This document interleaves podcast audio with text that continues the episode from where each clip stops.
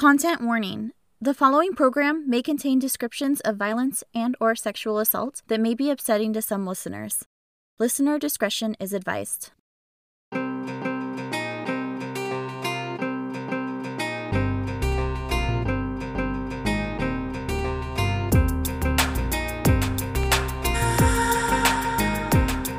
The upper left corner of the United States is full of stunning scenery. Beautiful mountains, raging rivers, breathtaking valleys, and so much more. But the Pacific Northwest is also known for something more sinister. This beautiful land also seems to be a breeding ground for serial killers and others who commit heinous acts. I was born in the Pacific Northwest, and I've had a fascination with true crime since childhood. I'm here to tell you the true crime stories of the PNW. So grab your sweater and a cup of coffee. I'm your host, Emily, and this is the upper left corner.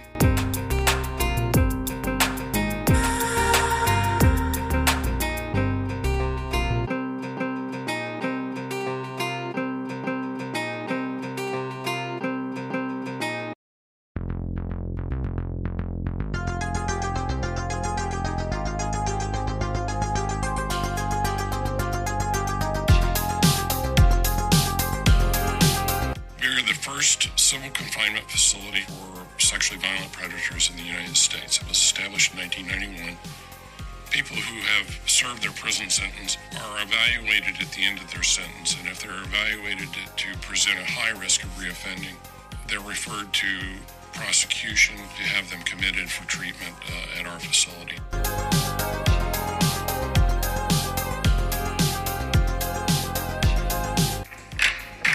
It's not a prison, but the 238 men and one woman who live here cannot leave without a judge's approval. I've been in treatment since I've been here. That was 17 years ago when convicted child rapist Raymond Marshall was supposed to get out of prison. But a judge ruled it was too risky to release Marshall. And when that happens in Washington, sex offenders are sent to the state's Special Commitment Center for additional treatment.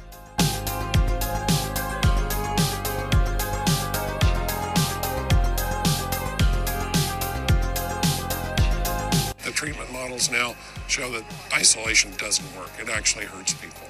Uh, and so we don't use it, uh, I mean, except for in those ex- very extreme cases. Van Hook says some residents refuse treatment and won't ever be released. Others, he says, will never be considered safe enough.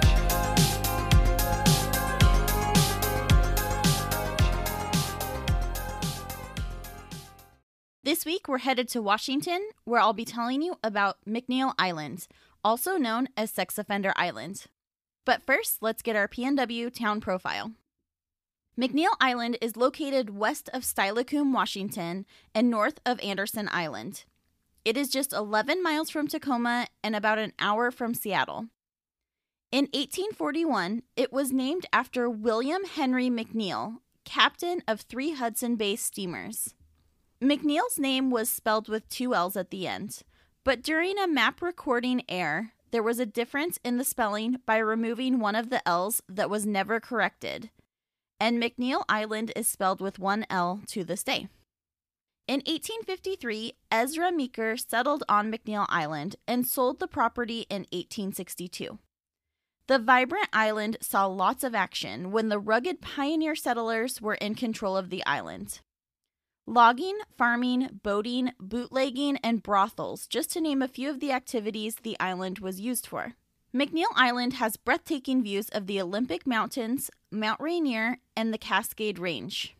In January of 1867, Congress authorized the establishment of a territorial jail in the Washington Territory. After scouting out locations, the federal government purchased 27 acres on McNeil Island in September of 1870, and it took five years to build the facility. Once complete, the penitentiary was under the direction of the United States Marshal.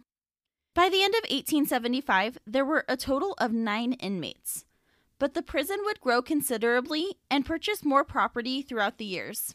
And in 1927, an additional 67 acres were purchased for a prison farm to produce fruits and vegetables, bringing the land owned by the prison to just over 2,100 acres, which was a little less than half of the island.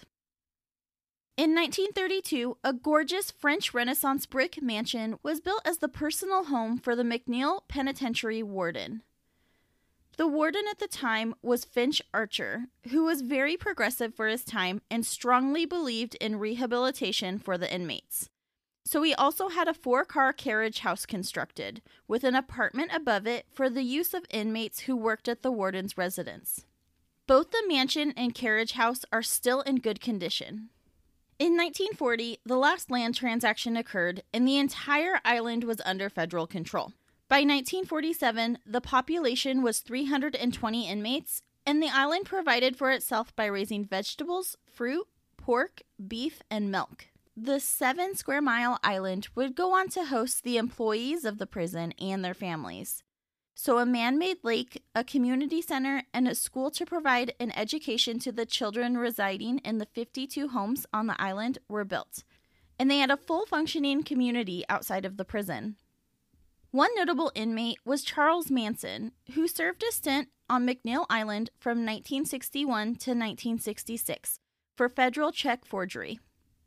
Due to the high operational and maintenance costs atop the much needed building renovations, the Federal Bureau of Prisons declared the facilities on McNeil Island as obsolete in 1976 and began the process of shutting it down.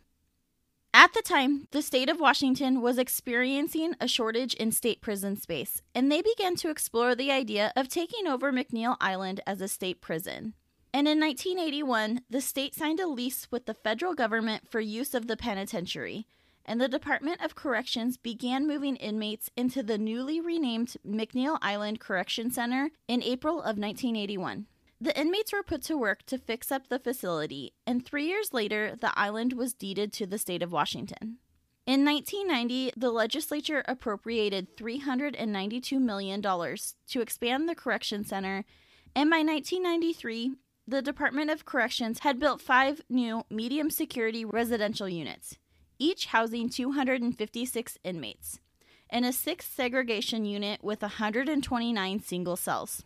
The original facility was demolished and replaced in 1994, and taking its place was an inmate services building that included a hospital, education center, recreation room, hobby shop, music room, and gymnasium. In April of 2011, the oldest prison facility in the Northwest and final island based prison in the nation closed after 136 years. And now, on to our story. Did you know Washington State has one of the most controversial and rare communities in America? I sure didn't, and I thought some of you might not have either. So today I will tell you about McNeil Island, also known as Sex Offender Island. Just about an hour outside of Seattle, the island houses as many as 280 violent sex offenders who have completed their sentences but were found likely to reoffend and committed to McNeil Island. It's not only unique because sex offenders are banned to an island, but also because it was the first of its kind. In 1998, while the state prison was still operating, the state legislature authorized a total confinement facility for sexual predators on McNeil Island.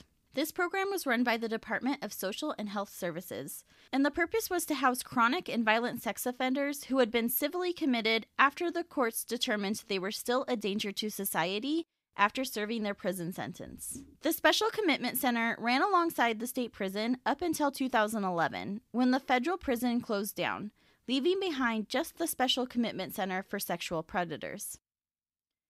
The way the island currently operates is akin to a modern day Alcatraz, although the buildings are more of a dorm room situation and less like a prison.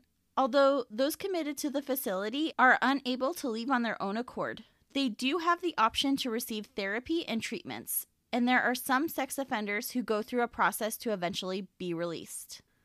Some are partially released into society, where they will be monitored and have rules in place that they must follow to stay off the island. And some sex offenders have even been found to no longer be a danger to society and released into the world with just the usual sex offender protocol, which depends on what level of sex offender they are. The terms of being committed to the McNeil Island facility are open ended. There aren't timeframes or sentences handed down. Each person is evaluated on progress and their likelihood to reoffend. Each resident is given a daily routine, and they must pitch in with the building maintenance as well. The sexual predators are able to walk freely to and from their classes and around the facility that looks surprisingly similar to a college campus. As for employees and visitors, a ferry arrives and departs every two hours, and they are bussed from the ferry to the facility. And along the way, they see the ghost town of what used to be when prison officials, guards, and employees also used to inhabit the island. One of the more shocking details to me is that even though these sex offenders have committed violent crimes in the past and they were deemed likely to do so again, the guards do not carry guns. They rely on razor fencing and 200 security cameras to maintain order. These civil confinement centers occur in less than half of the U.S. states.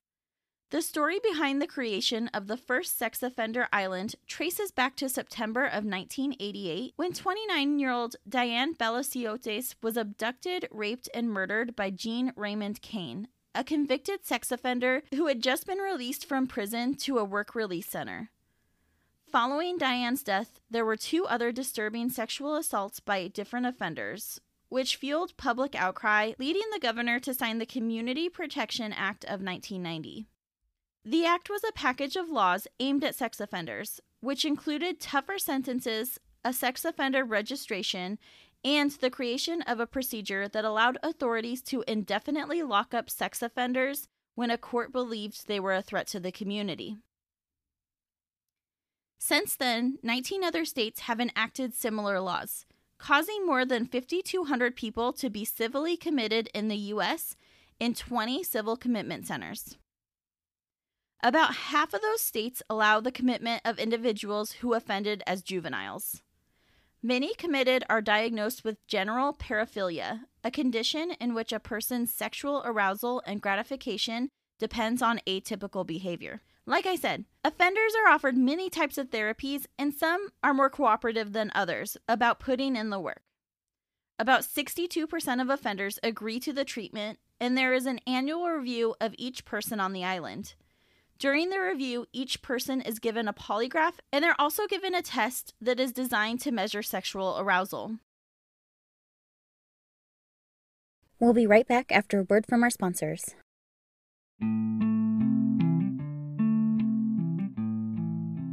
A true crime podcast recommendation that I think upper left corner listeners will love. Based on the Evidence is a mother son podcasting duo that tackles interesting cases. It's tricky to mix humor with heavy topics, but they're able to pull it off nicely. It makes listening to gruesome details easier to handle. They cover cases with a conclusion, so I love that I can make predictions along the way and in the end have an answer whether the suspect was found guilty or innocent. This mom son duo are relationship goals. It's fun to hear their interactions and personal stories. You start to feel like you know them. You can listen to over 40 episodes of Based on the Evidence today on all major podcast platforms.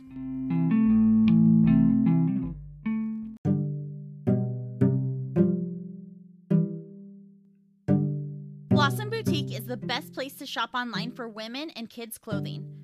There are so many great graphic tees, sweatshirts, and cute outfits for kids. It's hard for me to narrow it down to a few favorites to tell you about.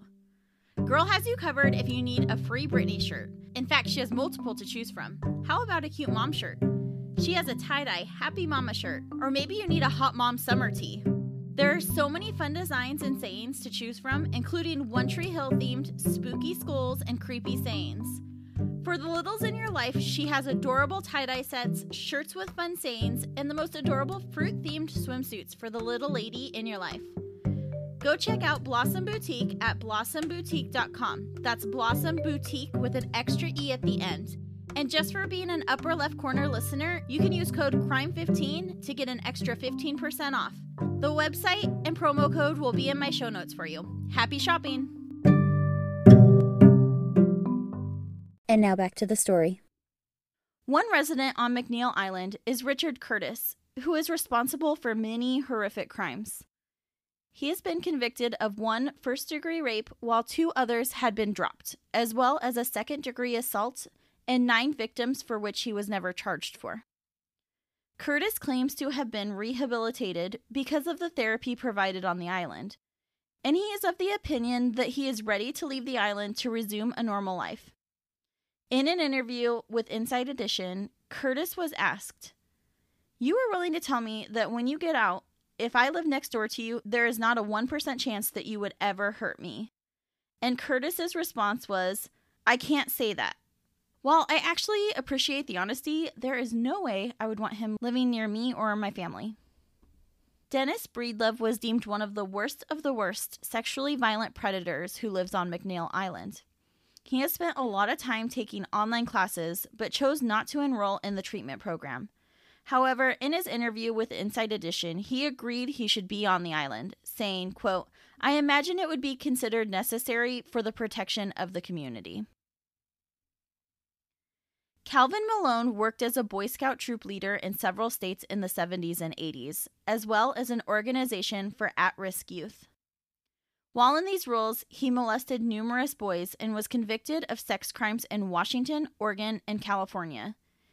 He also had a heroin addiction, all of which caused him to spend over 20 years in prison for his crimes, during which he learned about Buddhism from a magazine. He began meditating and reaching out to Buddhists outside of prison, and he also underwent sex offender therapy.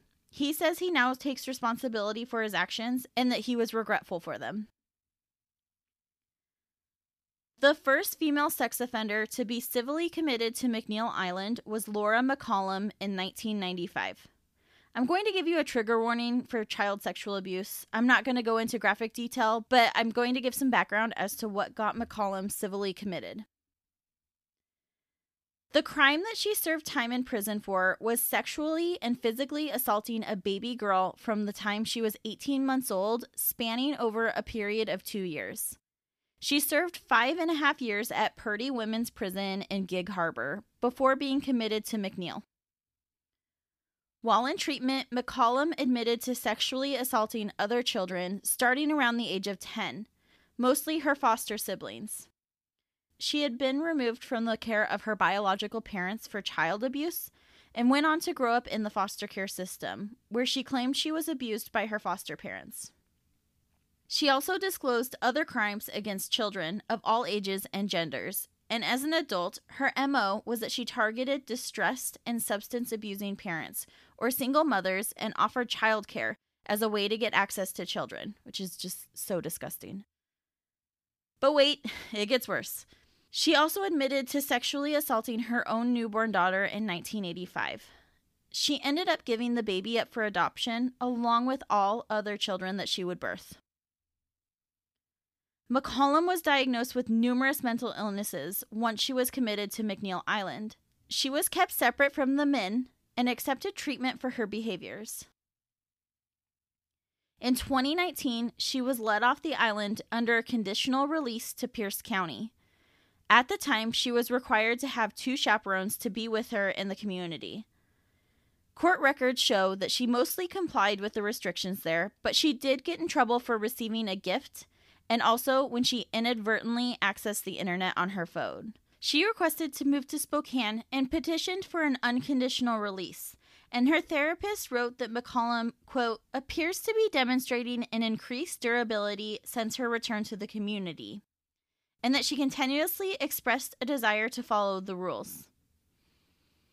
A Spokane attorney also deemed that McCollum no longer meets the definition of a sexually violent predator and she was released to the Spokane area on April 14th, 2020, as a level 3 sex offender. She was 61 years old at the time of her release, and I could not find any further news articles about her following her release, so hopefully she has been rehabilitated and will not offend again. In theory, Sex Offender Island sounds like an ideal scenario, right? Protecting communities and letting sex offenders live a life outside of an official prison while also receiving services However, like everything in this political climate, there's an argument against McNeil Island.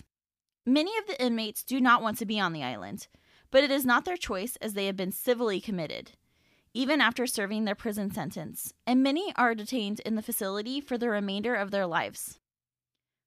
Also, the cost to house each resident is roughly around $185,000 a year per resident, which is about five times the average cost to incarcerate a prisoner And since releasing a resident is rare, there is no real way to prove that the treatment is effective.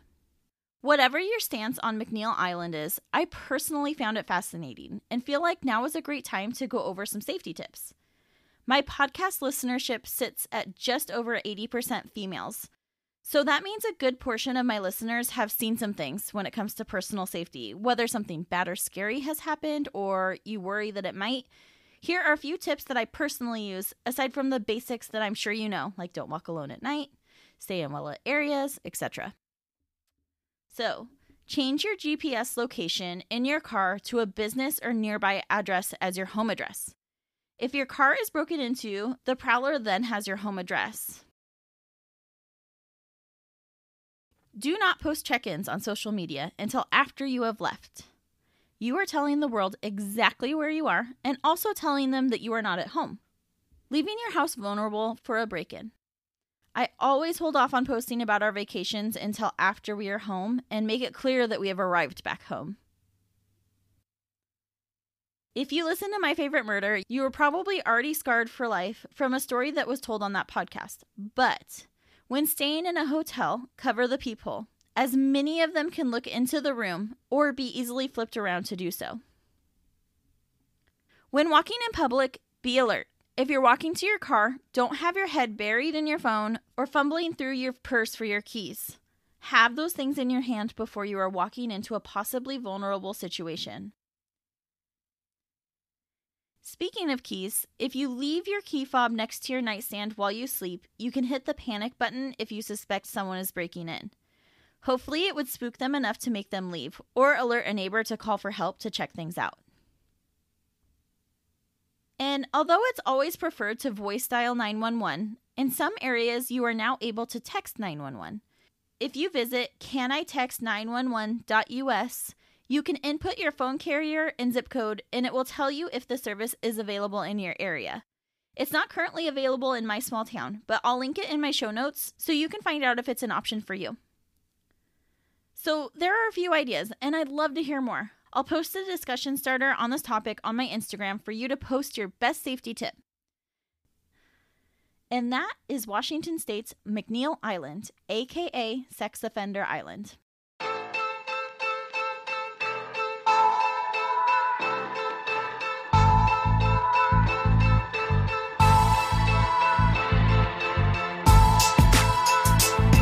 I am so excited for my next episode, guys. I have a special guest coming on who was a complete badass in a traumatic situation that took place in North Bend, Washington. She is going to tell her story, talk about her recovery, and we are going to discuss personal safety and also women's intuition and trusting your gut. I cannot wait. This week's wine that I paired with my true crime is Chateau Saint Michelle's Rosé. This rosé is a dry and elegant style wine that is a beautiful pale pink. The fresh and lively wine offers bright aromas of watermelon and raspberry with flavors of wild strawberry, citrus zest, and hints of melon. I split this bottle with some friends at a barbecue and we all agreed it was delicious. Cheers and thanks for listening.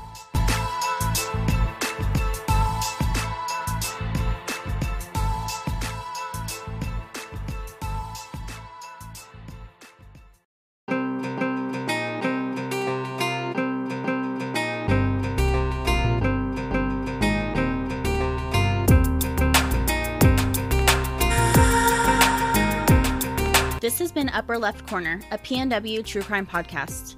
If you enjoyed the episode, please leave a five star rating and review and share it with a friend. All of the sources for this episode are listed in the show notes and at upperleftpodcast.com. While you are there, check out the Support Victim Causes tab to find the way you can help the victims' families, or take a peek at my merch. You can follow me on Instagram at Upper Left Corner Pod.